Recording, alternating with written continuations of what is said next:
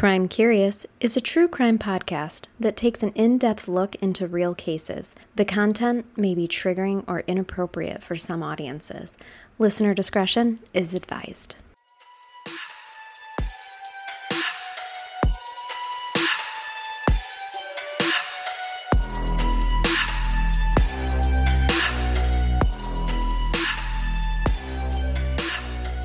Welcome to Crime Curious. I'm Charnel. And I'm Amber. And today we come to you with a Patreon pick. We got a new Patreon. Her name is Miranda. And she was like, hey, do you guys take case suggestions? We're like, Uh, yes, we do. hell yeah, girl, we do, especially from Patreons. We make them priority. Absolutely. So she writes us and said this happened not, it was only about an hour away from her. And so she really would wanted our take on it, wanted us to cover it so she could learn some more about it. And then as I started researching it, I was like, holy shit.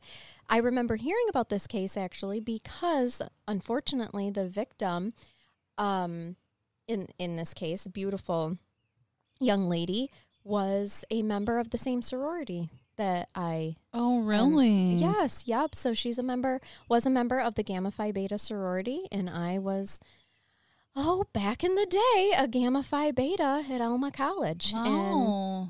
here she was. She's, she is not in, she's in North Dakota, but still Same- different same chapter, one. same Okay. sorority. Yep. So I was like, yes, I'm this. This This felt for me. personal to me. Like I really, yeah, I'm gonna be covering this one.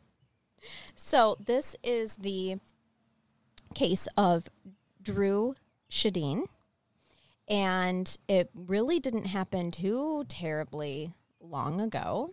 So I'm going to start off as we usually do with a little bit of background on the victim. Then I'm mm-hmm. going to tell you some background on the perpetrator, which will explain everything. I feel like when we when we get there and what what happened about her her abduction and murder. Okay. So Gotcha. yeah, so nestle in. Here's a true crime case coming at you. All right. So, Dru Katrina Sjodin was born on September 26th, 1981, to Linda Walker and Alan Sjodin of Minneapolis, Minnesota. Dru was the couple's second and last child. She had um, her older brother Sven, who was two years her senior. I love it. I do Sven. too. Their names are so cool. Y- They really are. And Dru is spelled D R U. Oh, nice. Yeah. Okay. Yep. So older brother Sven. Uh, they do have a family website and it is still up for Dru. So I did a little bit of perusing on there just to see what what kind of gal she was. Gal. Oh my gosh. The good old Gail. By the way, Dru is only two years older than me, but I definitely just sounded like I was a Like grandma, you Gail. 76 year old lady. I love it. Yep. So Linda Walker, her mom, said on the family website that Dru was very good natured, smiley, and just an overall wonderful baby who was well received by the family. Dru had a happy childhood.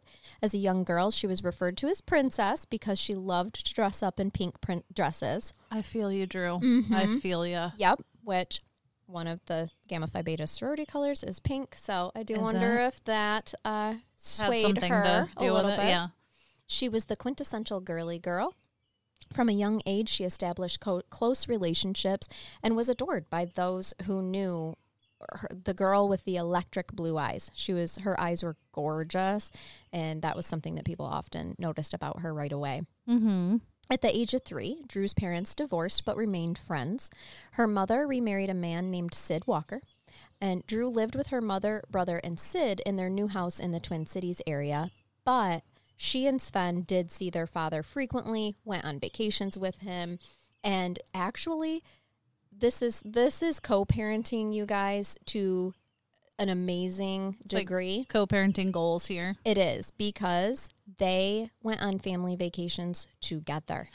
I love it. Yes. So these kids could go on vacation with their mom and their dad and their step parents and Oh, get to- so it was like this whole co-parenting, Yes. like unit That is such an amazing. And I know there's ki- there's people that just can't do it for the kids that way. But man, If how you could, amazing though, for them! that's Mhm. awesome. That- talk about putting the kids first and laying aside your own shit. for sure. That is, I, I loved reading that. Growing up, Dru had many hobbies. She liked gymnastics, track, golf, swimming, basketball, and skiing. However, her favorite pastime was painting. She was Oh, I very artistic. Yeah. She also enjoyed making unique gifts for friends and family members, which she gave to them on special holidays or just because. I just feel like Dru sweet. and I have a lot in common. I like painting Mhm. too. And I loved dressing up when I was a kid. Well, and later today, I'm taking Amber on her first golfing trip. Yeah. So maybe you'll love golfing. I think like I already do. at the end. She's loving the cute outfit requirements. Mhm. We'll Um, see. Yes. That's like my I was like this might be the sport for me. Yeah, yes. I love She actually texted me and said, It feels so good to be an athlete. Yeah. so It really does. we'll see how you feel, though, when you realize that a tiny little ball can cause you so much aggravation. Mm, okay. So I'll keep that in mind. we might need to update the listeners or do some, maybe we'll record ourselves a little bit and post it for people. Um, she, Dru also was considered very thoughtful and generous. She had a vibrant personality and a contagious laugh, which made her so special. In 1992, that was almost hard to say. In 1990, True, Dru, that was, yeah. In 92, Dru and her family moved to uh, Pequot Lakes, Minnesota, where she enrolled in Pequot Lakes High School. Sorry if I am butchering that. She was just as popular there and in her final year of school as she was crowned homecoming queen. After graduating with honors, she was accepted to the University of North Dakota, where she majored in graphic design. Very nice. So she had a lot going for her. Yes. And she and sounds like a great girl. Yes, yes. And to move and to still be get into a new school and be that well liked that you're homecoming queen and graduate with honors. I mean, she She's like a why is it always threat. the wonderful the good people? ones? Yes. Why couldn't to it have been that- Gregory Green? Oh, that's just I'm it. just saying. If you and, and if you don't know what we're talking about, go back and listen to Sunday's case because why can't people just off the all like he the- could the- be abducted. Right, he murdered all of his children for crying out loud. Can't we abduct him? Right. That's always the good ones. Now, according to Kristen Swing, who wrote on her family's website, prior to her death, Dru enjoyed spending time with her family, her sorority sisters at Gamma Phi Beta, her many friends, and her boyfriend, Chris Lang, as well as taking vacations to Mexico, which was her favorite destination. Now, let's get to what happens to Dru. At this time, she's a 22 year old college student at the University of North Dakota. Mm-hmm. She's a Gamma Phi Beta sorority member. She had um, on Saturday, November 22nd, 2003, at 4 o'clock, she had finished her shift at Victoria's Secret, which was a store located in the Columbian Mall in Grand Forks, North Dakota. After shopping for and purchasing a new purse from Marshall Fields, I get it. I get it. I know. I'm just work. like, I am, but this, she's living my life. yeah, we could have been friends. We could have. 22, sorority sister, going, leaving one job, going and getting myself a little purse Mhm. because I deserve it. and you do. hmm And then leaving, going to leave the mall. And actually, what she was doing was she was due to go to her second job. I mean, this girl worked her Oh, butt so off. she She, worked at jobs. Victoria's Secret, probably for a discount, on the mer- discount. merchandise. I get it. That stuff's not cheap. It is not. And we've all had a job where we worked someplace simply for the discount. Oh yeah, yeah. Wendy's. Free employee Yours- meal. What? Right. Yours was fast food. Okay. Mine was a jewelry store, but whatever, Amber. Pretty much the same thing. Though. It is. I it mean, is. So that so she is um she was due that evening to a shift at an at her other job, which I'll get to in just a second. So what we know is that she purchased that new purse from Marshall Fields. She left the mall and began walking. She's in the mall parking lot. She began walking to her 1994 Oldsmo- Oldsmobile Cutlass, which I drove mm. a Ford Taurus. And I'm like, yep, see, your dad got you an Oldsmobile Cutlass because they're good, safe, reliable cars. That's how I ended up with the old I'm pretty sure my mom had one of those back in the An day. Oldsmobile gray. Cutlass? Yes. Probably. Yeah. Now, during this time when she's in the parking lot, she was speaking with her boyfriend, Chris Lang, on her cell phone. Four minutes into their conversation, Lang later told the police that Dru was saying, okay, okay, before the call abruptly ended. Lang suspected at the time that the call was just simply dropped, and because Dru didn't give any sense of urgency, Lang thought nothing of it. Mm-hmm. Like, you know, it's it's 2003. Cell phones were dropping out like crazy. Nothing new. I think that was even like the time where Sprint was doing their "Can you hear me now?" Oh yeah. yeah. campaigns and whatnot. So her boyfriend really didn't think of it much of it at the time. He didn't because he didn't actually. He heard her say "okay, okay," but he didn't hear any urgency or anything scary in her voice. So he literally just thought the cell phone call dropped. Gotcha. And about three hours later, Lang receives another call from her cell phone, but heard only static and the sound of buttons being pressed. Authorities later find out that this second phone call originated somewhere near near Fisher, Minnesota. But that hasn't actually been like that was reported, but it hasn't been completely substantiated like uh, you know, substantiated on. So it sounds like there might be some questions about if that second phone call, if the t- the whoops, sorry if you just heard that, I about knocked my microphone into my face and off the table. We're a very low budget podcast, Very. but At this point, he's probably not suspecting much either because, like, my grandma's done that with dialing. right, Like- and it's yep, yep, and you're like, hey, hey, grandma, you accidentally, Yeah. hello, you accidentally called me. Stop Mhm. dialing the phone. You've already made a call. So it And- still may not be super Right. suspicious, or Yeah. was he? No, and this is this is the era of flip phones. Oh I mean, yeah, it's 2003. yeah. No, it, it- what makes them get suspicious is when Dru did not show up at her job at El Ranco, Rocco, El Rocco nightclub. So now there's some concerns because when she doesn't show up for her job and she calls, they call her parents, and then her parents call her boyfriend, and then they're putting all the pieces I together. see. Okay. They're like, um, Something's going on. yeah. Now, a week later, on December 1st, they do have a suspect 50 year old registered level three sex offender, Alfonso Rodriguez Jr. Uh oh. Okay. He was arrested in connection with Dru's disappearance. Now, I'll give you a little background on Alfonso The old Rodriguez. Fonz. Yes. Okay. Oh, I like it. The old Fonz Jr. Actually, he doesn't even deserve He that. doesn't. You're right. I'll cut Take. it. I'm taking it back. Take it back all the way He back. doesn't get the Fonz as a nickname. Mm-mm. No, Fonzie. We'll just we call. go. And you know what? We can't even call him Elf because I loved Elf. Say This man doesn't deserve his name. he's just Alfonso. Ah, Rodriguez Jr. So he was the son of a mig- of migrant farm workers Dolores and Alfonso Rodriguez Sr., who traveled between Crystal City, Texas, and Minnesota, and then decided to settle in 1963 in Crookston, Minnesota. Rodriguez was the second oldest of five children that were born in L- Laredo, Texas in February 1953. They moved for 15 years around, which you and I both know can cause some interpersonal relationship issues when kids are frequently moved Yeah. and they can't develop good personal relationships and connections with people. And it really sounds like that is what happened to the old Alfonso Rodriguez junior Mhm. Is he moved very frequently with migrant worker parents and just never really developed any meaningful relationships in his childhood. He actually admitted to using drugs throughout his youth, including acid, hash, and marijuana.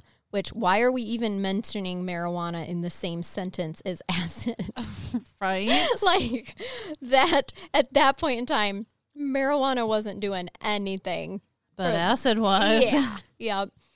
Rodriguez claimed that he was molested by older women during his youth, which he said was a source of his hostis feel- hostis, his hostile feelings against women. Okay. That I read that in the Star Tribune. Sexual psychopaths habitually blame others for their criminal behavior, and his claim really lacks credibility. There's literally been no nothing to like substantiate that. so he could all. just be lying about all of it. Yeah, and he is a habitual liar, so it's difficult to uh, to believe anything. But at the same token, sexual abuse, as we know, is very can be very tricky and hard to prove. So it's possible that his parents really just had no idea because yeah, he would have been around other older women. So Mhm. I So don't it's know. Like it could have happened, but Yep. he's such a liar. We're not sure. Right. And what made him, he was already, think about it, he's already moving around and that isolates kids frequently when they're, they never really feel like they have their place in the world. But also there's a language barrier here. He speaks Spanish. He's he lives in America where we speak English, and it made school spe- very very challenging for him. And they didn't at this time go out of their way to have translators and and to educate migrant chil- workers' children on English. you know, Right, right. so to say that he felt very isolated throughout his childhood is pretty um, a, a major component of what he says. He actually drops out of school during the ninth grade and began working as a laborer at the American Crystal Sugar Company in Crookston. Now, in October 1974, at the age of 21, he asked a woman for a ride home and insisted that he like directed her to a driveway in Crookston. This is really where I live. Well, when they get there, he grabs her by the throat, pulled her in the back of the car, and tried to rape her at knife point. But apparently was not successful. It was just attempted. Okay. The next month, he approached another woman who was sitting in a truck outside of Crooks- the Crookston movie theater. He threatened her with a knife and ordered her to drive to a secluded location in the countryside where, at this point in time, he does rape his victim. Mm, okay. Now, So he's starting a pattern here. Yes, yep, at 21 years old. The police finally catch up with him. He's arrested. He did plead guilty to aggravated rape and an attempted aggravated rape for the first charge. And he was sentenced to 15 years in prison. However, according to the Star Tribune, the judge stayed the prison term to allow Rodriguez to be evaluated and treated at the Minnesota Security Hospital in St. Peter. End quote. While there, he was psychologically assessed and found to have a history of anxiety and depression, as well as an alcoholic personality disorder with some paranoid, schizoid, and antisocial tendencies. He was allowed, in, instead of being in prison, he was allowed to go stay in this security hospital in St. Pete. Okay. Because they're Okay. like, okay, so he has mental health In issues Peter, I mean. going on. Yep. But he was allowed some furloughs from the hospital. And while he was on furlough, he was accused of ta- attacking a Mankato oh woman for um, which for later he was acquitted. He potentially, while on furlough from his stay at the mental hospital, Reoffended. reoffended, but then was later acquitted of it. Okay. Interesting. Mhm. Then, in 1979, he attempted to abduct and sexually assault a 69 year old junior high school English teacher while she was out walking one night in Crookston. Oh my gosh. The woman fought back as Rodriguez tried to force her into his car. In a fit of anger, he stabbed her with a knife in her elbow and, am- and abdomen, but she still managed to break free and run to safety. Nice. You want to talk about a badass bitch. Absolutely. Not that I'm saying 69 is old, No. but good She- for you. Yeah, she like fought back. Yeah, she did. Alfonso was not successful. Wrong grandma. Yeah, you Right picked there. the wrong one, Yep. Alfonso. Now, even better, I'm scared because I'm there's it's so habitual now. It's like Yes. if he's out, he will do this. Yep, exactly. Exactly. And yet, just kind of like your case on Sunday. Like, we just ignore the signs and continue to let these people roam Yeah. on a wing and a prayer that they won't reoffend. And And spoiler they- and alert, they do. And they do. Well, this woman, and, and the reason that I'm moving through this quickly and not saying everybody's names is because I found a lot of reports where their names were redacted. So to me, that says they don't want their names out Mhm, there sure. and they're survivors. So I'm going to respect that. If I find, when I find information and stuff is well known and it's not redacted, then I'm like, okay, they're okay with their name being out there. But otherwise, I leave it alone. Yep, and that's understandable. So that's why I'm, in case you guys are wondering, it's not poor research on my case. It's I'm trying to be respectful. But this 69 year old woman was artistically talented and was able to draw a composite sketch of Rodriguez that closely resembled him and led to his capture. Now, this time he was convicted for attempted kidnapping and aggravated assault and sent to prison for 23 years. So the the drawing was actually spot on. Yeah. It wasn't like you're the one. No. The one case that I had where the forehead went on, Forehead but was that like- was that was too much. It was we went too aggressive. We should post that. I We know really should. that one. That was got to be the worst composite sketch of anybody. Like you, it didn't even look human. No, it didn't. no one's forehead. I joke that you could land a 747 on mine, but that one you literally really could. could, yes. it was a landing strip. Yeah, that sketch was bad. I, that's just what it made me think of. I'm like, oh, Right. oh wow, somebody actually like nailed it with a sketch. Nailed it. Yes, and they were able to to be like, "Oh yeah, this is Alfonso Rodriguez Jr. We know exactly who we're looking for." And he was convicted. He was sent to prison for 23 years. Oh wow. Mhm. Okay. So now we come to his release in May 2003. Did he get out early, or did he do his time? It doesn't. It. I didn't find anything to say that he didn't do his time. Oh, okay. Just curious because I'm like, well, a lot of times people get out early. No, and- right, right. I didn't find anything that insinuated that he did. Yeah, he did his time because his uh, attempted abduction and sexual assault on the 69 year old happened in 79. So- Oh, okay. So he did his time. Yep, he did and his time. He's, He's out. It's May 2003. During his incarceration, Rodriguez refused sexual offender treatment and was only counseled for his chemical dependency. oh no. How are they allowed to refuse, and Refuse? still get out? I get it that he was sentenced to 23 years. So they're like, okay, you've served your time, which is probably why he didn't get out earlier because he was refusing treatment. But can't we say, I'm sorry, but you are not getting out? Like, make that a part of the 23 years. You have to complete sex offender. You would Whatever. think so because, like we said, he was so habitual before, and then he's refusing the treatment. It's Yep. kind of like, um, it's gonna happen He- again. it is because clearly he sees no problem with his behaviors. Upon his release, Rodriguez Rodriguez moved into his mother's house at 210 Adams Street in Crookston and took on menial jobs.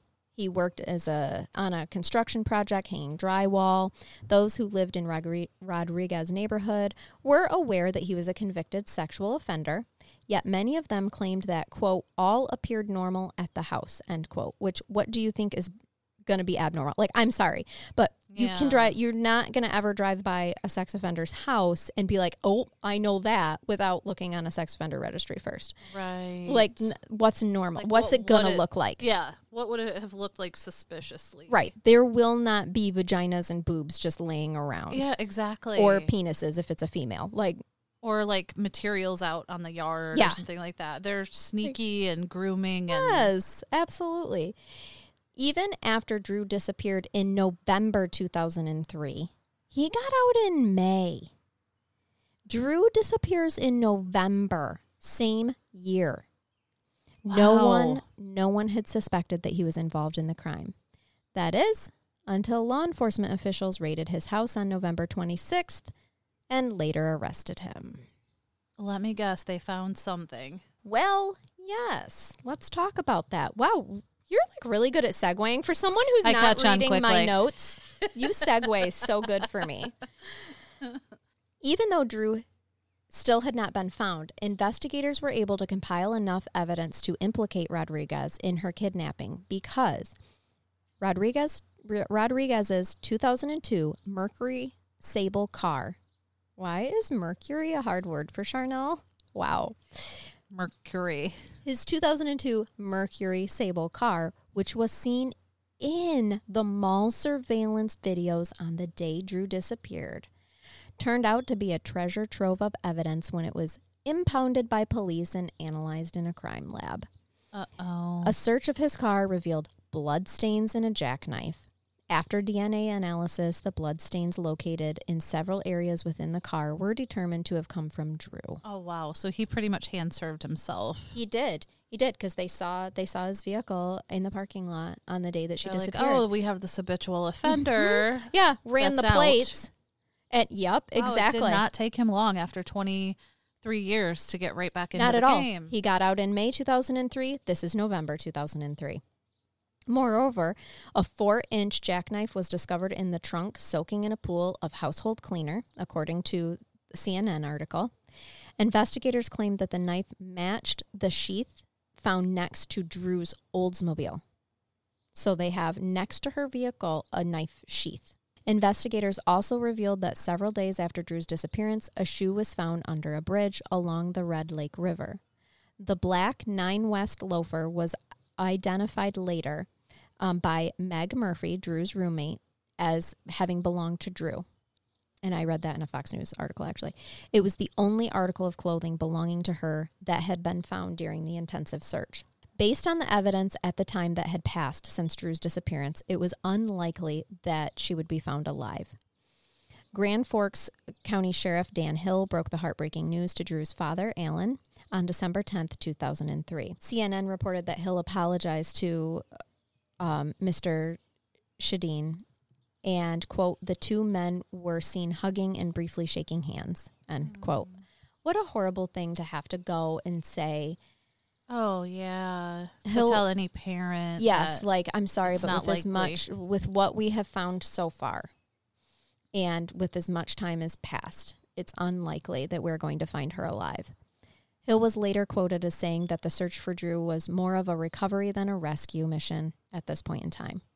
Dru's friends and family were clearly devastated by the use by the news, but yet refused to give up hope in finding her. Now, something that is unprecedented and does not often happen. The governor of North Dakota and Minnesota pledged during a December 9th press conference to aid in the search for Dru by making um, several hundred members of the National Guard and other state employees like come together to do a wide search for her. So I thought that was really unique because you've got two different states coming, coming together. together to work to find her. That's really awesome. Now, Rodriguez was imprisoned in the Grand Forks jail. He claimed that he was not involved in Dru's disappearance and refused to speak to law enforcement officials or provide information as to her where- whereabouts despite the evidence against him. Evidence against him. I Mhm. wouldn't. I wouldn't even want to hear what he had to say because it's like, please, like, Uh, just right. Right, like just stop. cut the bullshit. Just stop. This is what we've got. Look Yeah. at your car. Yeah, your car is like a So- plethora of evidence. Explain, you know, what else like you you can't even give us a an explanation for why there's blood and a knife in your vehicle. Um the blood of the victim. Yep. Yep. During a brief bond hearing several days later, bail for Rodriguez's release was set at a staggering $5 million. Like, yeah, you're not, You're not getting, getting out. out. However, Grand Forks citizens were so angered about the possibility of his release that Rodriguez decided to remain in custody for fear of his safety. So even if they had set it to a reasonable amount where he could have got out, he, He would've stayed. out. hmm I don't blame the people. Like he shouldn't have been out in the first place. And I, d- I get how it's difficult. Those things are complicated, but No, I I it's know like as soon as he got out, he targeted somebody, which we knew would happen. Exactly. Like th- he didn't even give himself a whole year. No, he was And- right back out there. And who else had he possibly perpetrated on that just went unreported yeah, absolutely. or wasn't taken seriously by the police or there wasn't enough information for him to do anything with it where you're just like yeah this guy came up from behind me i never really saw him you know situations like that Mhm. Now, Alfonso Rodriguez Jr. is 50 years old at this time. He listens at his bail hearing on a kidnapping charge in Northeast Central District Court in Grand Forks on December 4th. Federal prosecutors have taken over the case, and Rodriguez will appear in court in Fargo. Now, in the meantime, the search for Dru continues, spanning a 30 square mile area of the Grand Fork region and reaching into Minnesota. Those looking for Dru hoped that they would have more success in finding her since the winter snow had was just beginning to thaw. Oh yeah. After 5 long months of searching, finally on April 17th, 2004, the search for Dru had come to a painful end.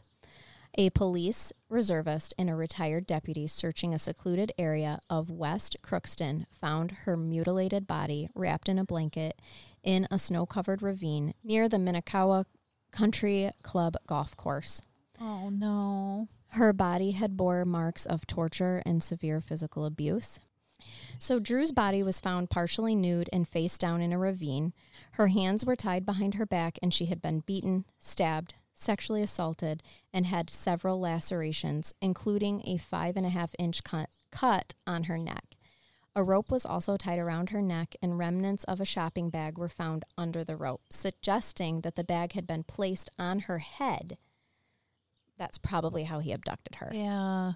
The medical examiner concluded that she had either died as a result of a major neck wound from suffocation or from exposure to the elements. An autopsy would later reveal that she had been raped. Poor Dru. It, ma- So- it just breaks my heart to think of what she went through because of this. Honestly, like let it be the neck injury, so that means that she went fast. Because when you're now throw out, it could have been exposure to the elements. So she laid there suffering Yeah, that would after be have been s- stabbed, beaten, and sexually assaulted. Like the stab wounds were not uh, done in an area that they weren't fatal. Because it was um, November, right? So it would have been cold and. Yes.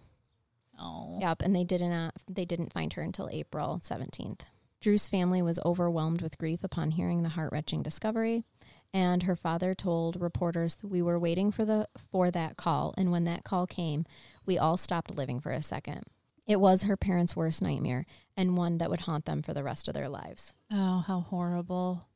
A year after pretrial hearings, the trial of Alfonso Rodriguez Jr. Um, for kidnapping and murder charge was scheduled to begin on July 6th, 2006. So this happened at the end of 2003, and now we're in the middle of 2006. U.S. District Judge Ralph Erickson was appointed to proceed over the trial.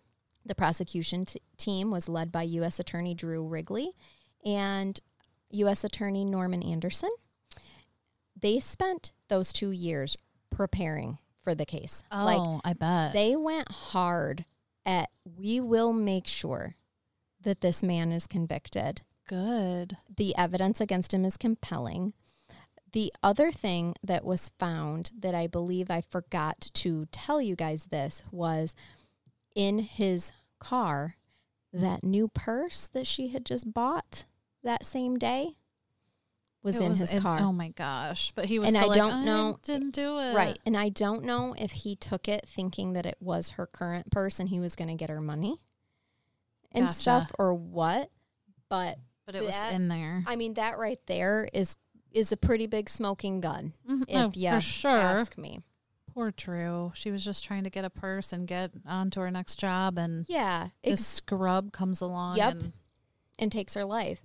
Now, there was a little bit like a little bit of drama because at first when they come into the courtroom and they're starting like the jury selection, there was some sort of computer glitch and it turned out that the jurors that were selected were was not like at random because of this computer glitch. So I don't know if it was like alphabetical and that's how they discovered it like wait a second, there's no way Uh-huh. all these, you know, people could have possibly been selected. So things got delayed even longer after that. They had to like dismiss and okay, we're going to come back, but but finally when they did come back, the prosecutors were planning to seek the death penalty.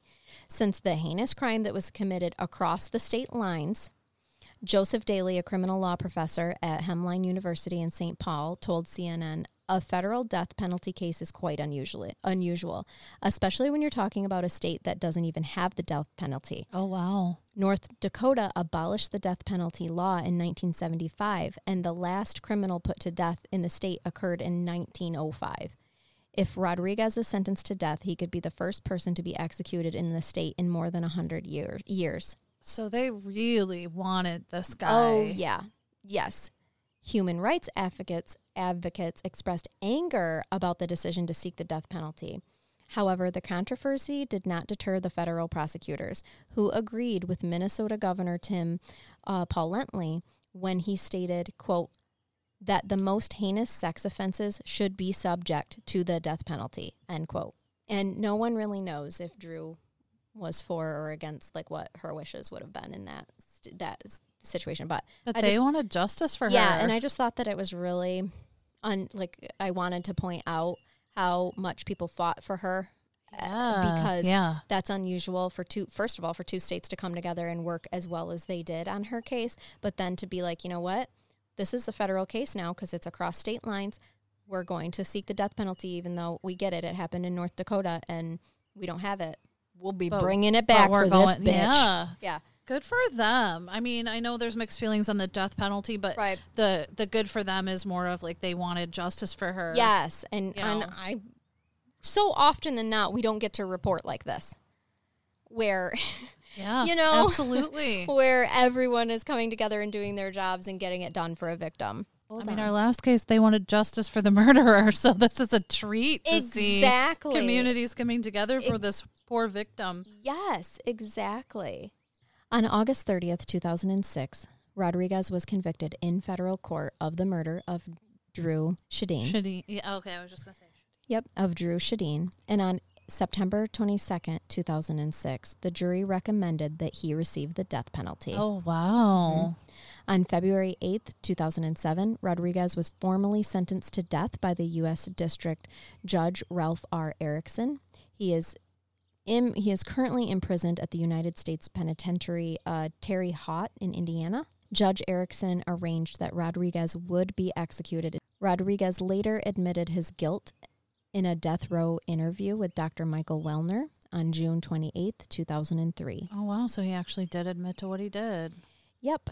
And his uh his attorneys in October of 2011 did file a federal habeas corpus motion claiming that Rodriguez is mentally disabled Like he didn't know what he was saying. Oh my Mhm. gosh. And Why he- bother, guys? and he didn't know what he was doing. So they're trying to get the death penalty. Currently, that's the state that it's in. Um, so they're still fighting for him to not get the death penalty. mhm. Yep. Yep. Wow. I do want to some information that I found um, on April 24th Dru, of 2004. Dru's family finally was able to bid their daughter farewell during a service in Grand View Lodge near uh, Nisswa, Minnesota. The funeral was attended by an estimated 1,500 people. Wow. Isn't that amazing? That is amazing. all of whom had been touched by Dru in life and in death. Dru was remembered as a young woman with a generous heart and an infectious spirit. I liked this quote that a family friend, Bob uh, he, um, Healy's, a family friend, told Fox News. Dru is going to carry so many people forward, and there will be so many good things done because of Dru. One of the things that was that happened was the creation of Dru's Law, a bill which is a part of the Children's Safety Act of 2005, which was passed. And so it is dubbed, legislation dubbed it Dru's Law, which set up the Dru uh, Sjodin National Sex Offender Public Registry. It was passed in 2006, signed into law by President George W. Bush, and in 2004, a scholarship in Dru's name was set up at the University of North Dakota. And there is a memorial garden set up for her in her hometown of Pequot Lakes, uh, Pequot, it's so bad, Lakes, uh, Minnesota. You know, I it's it's horrible when we hear these things happening, but I love hearing that change was When made. people- I know, exactly. now was the this Dru Sjodin National Sex Offender Public Registry. Okay, so was this when sex offenders now had to public publicly register for Wikipedia said says it is a, co- a cooperative effort between U.S. state agency that host public sex offender registries and the U.S. federal government. The registry is coordinated by the U.S. Department of Justice and operates a search site tool allowing to a user to submit a single query to obtain information about sex offenders throughout the United States. So what it is is it's not the law that requires them to to register as a sex offender, it is a search engine tool that allows us to be able to s- search either a specific name or search our town and find And out where they are. Okay, gotcha. Yep. it's amazing that that I mean it really wasn't all that long ago. It no. But thank thank And, God like- that it's now, you know, a, a law. As a CPS worker, those are things that I really took for granted. The ability to search for those things and the ability to see backgrounds on people or whatever. And I didn't it didn't even like dawn on me that this wasn't always Right. this easy. Yeah, yeah. You didn't have access to that information before. Yeah. I love that something like that could come out of something horrific, but It's just so sad to me when we have to learn these things from such a brutal murder I or a rape or you know it's just it, but I'm glad that that happened because like you said I can't imagine that not being a thing now. And it's it's actually really eye opening to think, gosh, it hasn't been that long. No, no, we're talking 2004, Yeah. 2005. They passed the law in 2005 that we've now got a search engine to tr- a search engine engine tool. However, I will say though, think about it. The internet was still very young in 2005. We remember 2005 like it was yesterday, but Right. technically, the you know the internet was still in its It was. infancy then. It's boy, technology sure does grow up at lightning speed. It does. You know, I mean, it- just the things that we take for granted, like how easy it is to access stuff now that just many years ago, not that many years ago, it wasn't that easy to access. So, yeah, so that's Dru Sjodin and her terribly tragic death that he did finally admit to. And um, Even though he didn't give intimate details, but he he did admitted to abducting her, raping her, and killing her. I can't believe that there's people out there that are still like, oh, he's mentally not well. Don't let. Yep, he didn't mean it. Right. Even though he's a habitual offender. Yeah. this is what he does. How many? I mean, come on. He served 23 years for attempting to, us, you know, rape and and uh, abduct a 69 year old woman. I guess the Like he doesn't even have a, a type because No, she's a beautiful 22 year old girl. Yes, Mhm. it's it is opportunity. and the the fact that he didn't complete his treatment and Yep. refused to i mean as we know those things don't just go away it's not No. like you can say oh well 23 years passed he's fine now we Yep. can let him out Yep, exactly. so Clearly not because this was months later that he reoffended. Yeah. months. it's just so sad that she had to be the the victim of that yeah, but, again, something that could have been preventable. but something good came out of it i'm grateful did. for that but And still Rest in peace, beautiful Dru. yeah Thank you, Miranda, for recommending that case. Yes thank you happened so close. Hopefully, we did it some justice. And um, you know, message us. Let us know how you liked it. So, make sure you guys that you follow us on social media. We are looking for a student intern. If you're interested, email us crimecurious at yahoo.com. And before we wrap up, shall I give you a little brain bath? please do Okay. This is one that all women can relate to. oh you And- have my attention. ever at some point in time in your life a okay a woman can relate to this whether she wants to admit it or not. Here's the title. A woman beats her boyfriend because he quote finished before her. Uh-oh. I read that and was like yep it's here it is. it's a personal it's it's a personal act relatable story. Yep i mean not saying anything. Women don't I- take that lightly. Th- we do not. We don't. Raquel gonzalez allegedly assaults boyfriend ezric davis for orgasming too quickly. My favorite is the opening line of the article. Starts with the cops came not a moment too soon. I love it when authors have a sense of humor. Pun intended. Absolutely. And when you look at her mugshot you guys she is grimmin is she mad oh she mad she's mad yeah She's mad because she's like, motherfucker deserved it. I am sick and tired of pleasuring his ass and getting he rolls over and goes to sleep. That's right. Raquel Gonzalez, 24, had been arrested for allegedly assaulting her boyfriend, 30 year old Ezric Davis, when he had an orgasm and she did not, according to a police report obtained by the smoking gun. i thought that was a fun one to write up for Right? the police Let me just take this report down. Yeah. Am, I, am I hearing you correctly? you beat him because he orgasmed finished too before quickly. you okay Apparently, during sex, the boyfriend orgasmed first and the girlfriend proceeded to beat him. Well, men, just be sure if you ever sleep with this woman, let her finish first. like, why? please do My question is, sweetheart, why does it have to be done just because he's done? Like, right there, God gave us multiple ways to orgasm. he did Just get creative. maybe she maybe that was like the last straw maybe it happened so it- many times You and I both know. she's like that's it It had happened too many times. Yep. They had probably already talked about it. Like, a think healthy about, conversation Listen, think about your grandma for five minutes. That's all I need, man. Just come on, can't you? And and for all we know, this was just like seconds, and she was like, uh, "Seriously? again yeah." I can't do this with you. Yeah. Gosh. She was ticked, that's for sure. She was so she so she beat him. We may have some anger issues. There might be some there might be, yeah. displaced anger happening here. we all know there's a breaking point, and that was Right. hers. hers, and I get it. I I take orgasming very seriously as well, but perhaps not not this seriously. no assault happening yet. no it. assault. No assault is, is going to happen. That's for sure. Oh God, Oh, that was so, a good one. There it is. There it is. All right. Until next time, guys. Oh, hey, keep it curious. Oh yeah. But not so curious that you beat your boyfriend when he orgasms before you. Because sometimes it's just going to happen. All right. And sometimes you're going to go first. Sometimes he's going to go first. You just, that's the whole mystery of sex. You never know. Just enjoy it. Yes, a safe level of curious out there, people. Yes.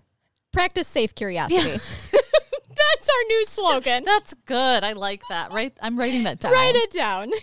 All right. Bye, bye-bye. guys.